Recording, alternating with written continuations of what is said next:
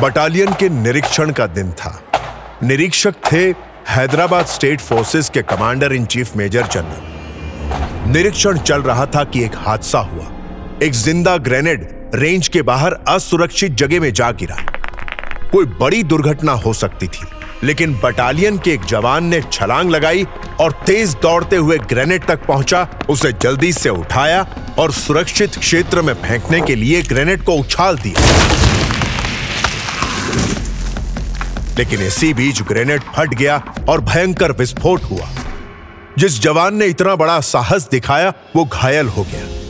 Major general को यह देखकर भारी हैरानी हुई।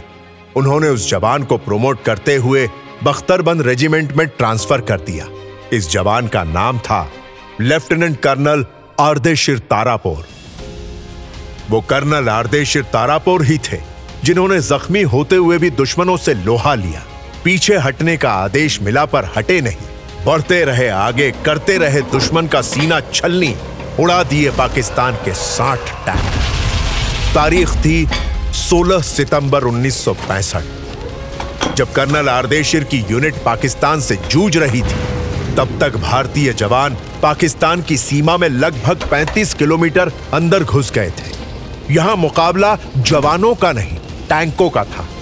पाकिस्तान के पास थे अमेरिका के पैटर्न टैंक और भारत के पास थे सेंचुरियन टैंक। तारापुर पाकिस्तान के हैवी आर्टिलरी अटैक की चिंता किए बगैर आगे बढ़ते रहे और मुँह तोड़ जवाब दिया पाकिस्तानी पैटर्न टैंकों को। जब उन्हें पीछे हटने का आदेश मिला, तब आर्देशिर ने अपने जवानों से कहा, हम जीत के बहुत करीब हैं। पीछे हटे तो हार का मुँह देखना पड़ेगा, जो हमें कबूल नहीं। सियालकोट सेक्टर में जंग जारी थी। पाँच दिन बीत गए थे। छठे दिन सीमा पर सुबह से ही टैंक गोले बरसा रहे थे। कर्नल आर्देशिर अपने टैंक में थे। अब तक उनका टैंक कई बार हिट हो चुका था, लेकिन वे हिम्मत नहीं हारे थे। सुबह से शाम हुई तभी एक गोला आर्देशिर की टैंक पर गिरा और टैंक को आग लग गई। आर्देशिर तारापुर के टैंक में आग लगी, फिर क्या हुआ?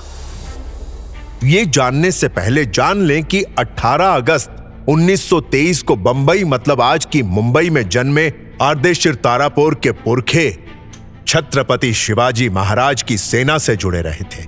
उन्हें उनकी वीरता और शौर्य के लिए पुरस्कार स्वरूप पूरे सौ गाँव मिले थे, जिसमें मुख्य गाँव था तारापुर।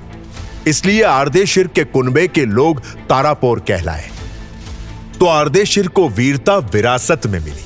इनकी शुरुआती शिक्षा सरदार दस्तूर होशांग स्कूल पूना में हुई और मैट्रिक पास करने के बाद उन्होंने सेना में जाने का फैसला किया। फैसला अटल था तो पूरा भी हुआ। सेना में भर्ती हुए और सैन्य प्रशिक्षण हुआ ऑफिसर ट्रेनिंग स्कूल गोलकुंडा में। वहाँ से वो बैंगलोर गए और फिर जनवरी 1942 में कमीशन ऑफिसर के रूप में सातवीं हैदराबाद इन्फेंट्री में बहाल हुए।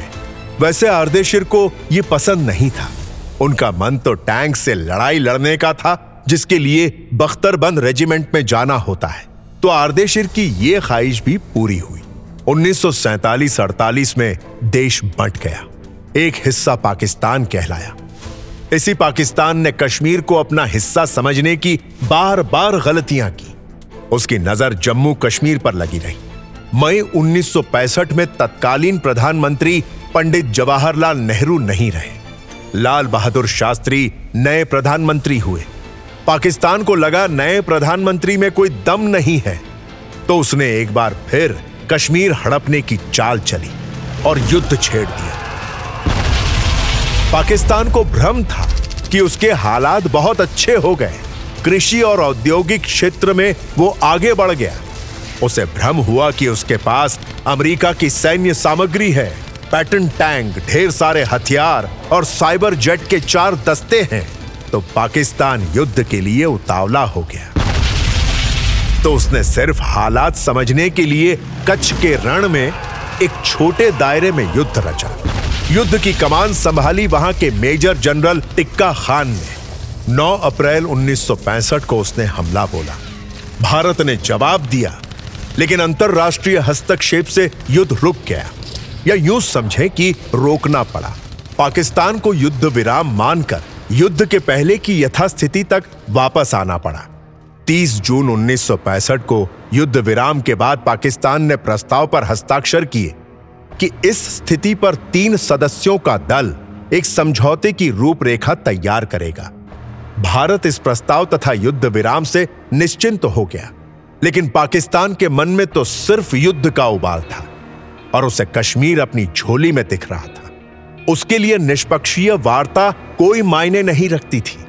जिस पर सिर्फ़ युद्ध का जुनून सवार हो, उसके लिए वार्ता का क्या मतलब? तो पाकिस्तान ने मौके का फ़ायदा उठाते हुए युद्ध छेड़ दिया। पाकिस्तानी टैंक से गोले बरसे और शुरू हुई पाकिस्तान की बर्बादी की कहानी। भारत के वीर जवानों ने पाकिस्तान का जवाब टैंकों से ही दिया। हुआ यह कि 16 सितंबर 1965 को ही 17 हॉर्स ने नाइन डोगरा की एक कंपनी के साथ मिलकर जस्सोरान पर कब्जा कर लिया। उधर आठ गढ़वाल कंपनी बुंतुर अगराड़ी पर कब्जा करने में कामयाब हुई। 17 हॉर्स के साथ आर्देशिर चाविंडा पर हमला करते हुए डटे रहे। मुकाबला घमासान था। लगभग 43 गाड़ियों के साथ एक टुकड़ी को चाविंडा के हमले में शामिल होने का आदेश मिला। लेकिन टुकड़ी चूक गई। समय पर नहीं पहुँची तो हमला रोकना पड़ा। सेना के जवान निराश हुए पर आर्देशिर की टुकड़ी जोश से भरी थी। उनकी हिम्मत बुलंदियाँ छू रही थी और देखते ही देखते उन्होंने दुश्मन के ढेरों टैंक बर्बाद कर दिए थे। Lieutenant colonel A B Tarapore के बारे में लिखा कि वो एक बहादुर और अजय योद्धा थे। जिन्होंने पूरे युद्ध काल में 17 पूना हॉर्स का बेहद कुशल संचालन किया। ये तो रही पाकिस्तान की बात, लेकिन भारत का क्या हुआ? तो भारत सरकार ने lieutenant colonel A B Tarapore को परमवीर चक्र से मरणोपरांत सम्मानित किया। आर्देशिर की यह ख्वाहिश थी, जिसे उन्होंने बीच युद्ध में अपने साथियों के सामने ज़ाहिर किया था। तारापोर चाहते थे कि अगर वे ज़िंदा नहीं रहे तो उनका अंतिम संस्कार इसी युद्ध के मैदान में किया जाए। यह इच्छा अंत में पूरी की गई थी। तारापोर को प्यार से उनके करीबी लोग एडी के नाम से पुकारते थे। उनका परिवार पूना में था जब वे शहीद हुए। भारत की ऐसी वीर विभूति को शत शत नमन। जय हिंद।